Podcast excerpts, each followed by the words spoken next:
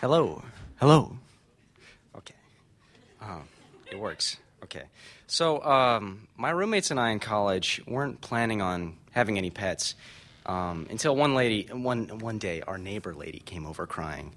Um, and she had just bought a dove, but she was kind of a crazy cat lady. And uh, you wouldn't believe it, but all those cats were trying to eat the dove, um, trying to claw their way into the cage and so she she couldn't return to the store. She couldn't let it go; it would die on its own. So we had to take it. We had to take in this bird. Um, and so, at first, Dusty the dove didn't really do a whole lot of anything.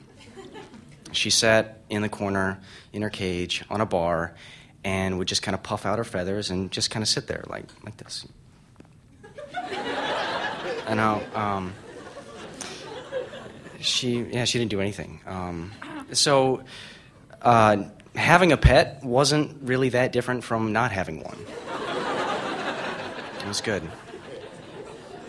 Um, but one night I was making dinner in, in the kitchen and I'm making some mac and cheese or something. I don't. It's college, and uh, I'm stirring something, and I hear something from the other the other room. I hear this, whoo, and I, I, walk out there. I'm looking around. I'm like, no one's no one's home. What's going on? And I look over in the corner, and Dusty's in her cage, and she looks at me, and she's like, um, and and I just look at her, and I I was that. I, I didn't. She hadn't made a noise for a month, so I, that wasn't her. I thought I, I just heard something. So I walk back in the kitchen, and I'm busy adding, you know, butter to the to the to the noodles or something, stirring them around. And I'm thinking about that and I hear another noise from the from the living room. I hear this, um, whoo, and I walk out there and I look at Dusty, and I know it's her this time. Figured you out. Um, I look at her, and she looks at me, and uh, she doesn't she doesn't make another noise. I, I go up to the cage and I'm waiting, you know, and she doesn't say anything, and I'm just like, hey, "Come on, Dusty, what how, do, how are we going to communicate? But she doesn't do any do making no, any more noises. So I go back into the kitchen, and um, this time I'm adding the cheese sauce packet, and I'm like, wow, that was kind of cool. Um, and I hear a third noise. I hear a hook, huh, and and I run out to the living room, and I go, Dusty. That was you. And so this time I, I, I try and imitate the noise. And so I, I sit in front of the cage and I go, hook, huh. And Dusty coos back to me. I coo. We're both cooing. We're communicating. It's wonderful. And she kind of gets up from the bar and jumps down from the cage and lands on the floor of her cage. And she makes another noise. She goes, That was really scary. So I just, I just went back to the mac and cheese after that. Um, those are the only noises she made, though. So uh, we would we would let Dusty out of the cage often. Um, just enjoyed having her around. She'd walk around, eat little bits of dirt and stuff from the floor, and in the afternoon she'd lay down on the carpet in the afternoon sun, and she'd kind of roll over. She's she'd kind of sit down and then roll on one side. I've never seen a bird do this ever. This is why I'm telling it. Um, and she'd she'd roll over and she'd she'd put a wing up in the air and stretch. And, uh, and you'd walk past and she'd just, just look at you. Um, but she wasn't all um, fun and games. Uh, my roommates, my roommates were a little bit, I don't know, they kind of didn't like her for one reason. Um, she shit on everything she would shit on the, the dining room table, on the couch. She'd fly up to the door to the bathroom and shit on your coats hanging on the back.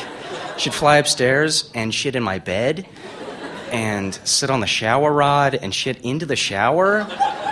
And if you didn't know she was there, you just, oh, what's that? Um, and normally bird turds are really hard and they're, they're easy to throw away. They're, they're just, you pick them up and toss them.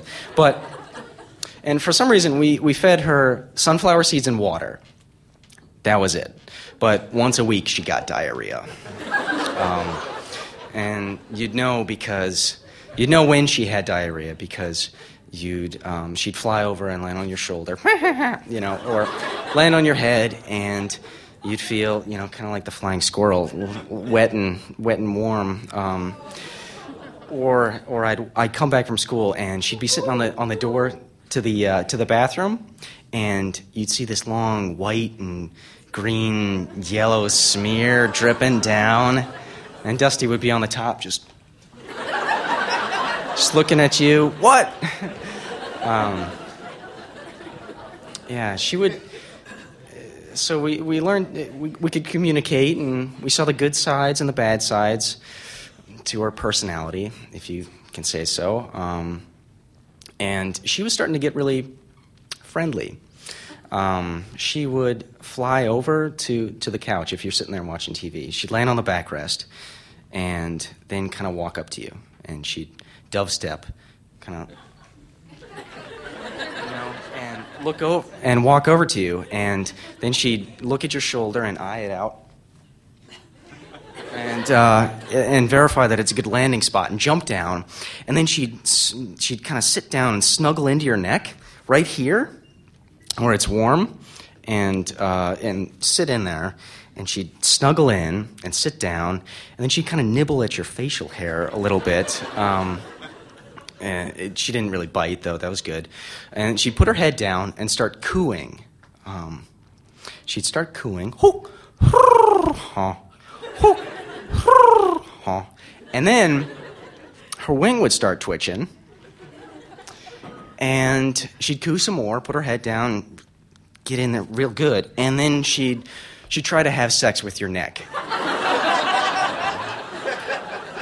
it's it's a really good thing that she's a female bird. Um, and so once we once we learned about this this new I don't know thing with Dusty, we decided to screw with her, um, but not not that kind of way. Um, and so one night I invited my friend Allie over, and I said, "Hey, Allie, watch this." Um, and I brought out Dusty. I put her on the mantle. I said, Allie, just stand real close. Watch this. Um, and I coo I go, and Dusty perks up. You know, she's she was maybe um, you know managing her feathers for hours, and here's something, and she knows. There's a dove here to have sex with. So she looks around, and then she realizes that once I'm cooing, and so she puts her head down, and she starts cooing, and her wing starts twitching, and she looks back at Allie, and she puts her head down, and and Allie gets real close, and Dusty bends over, and the tail feathers on her rear end begin to open up like a beautiful flower. and in the center of this flower is this red, pulsing eye, the cloacal opening, if you will. And Allie is screaming at this point. And Allie goes, Oh my God, what the hell is that? And all I could say is, that's Dusty.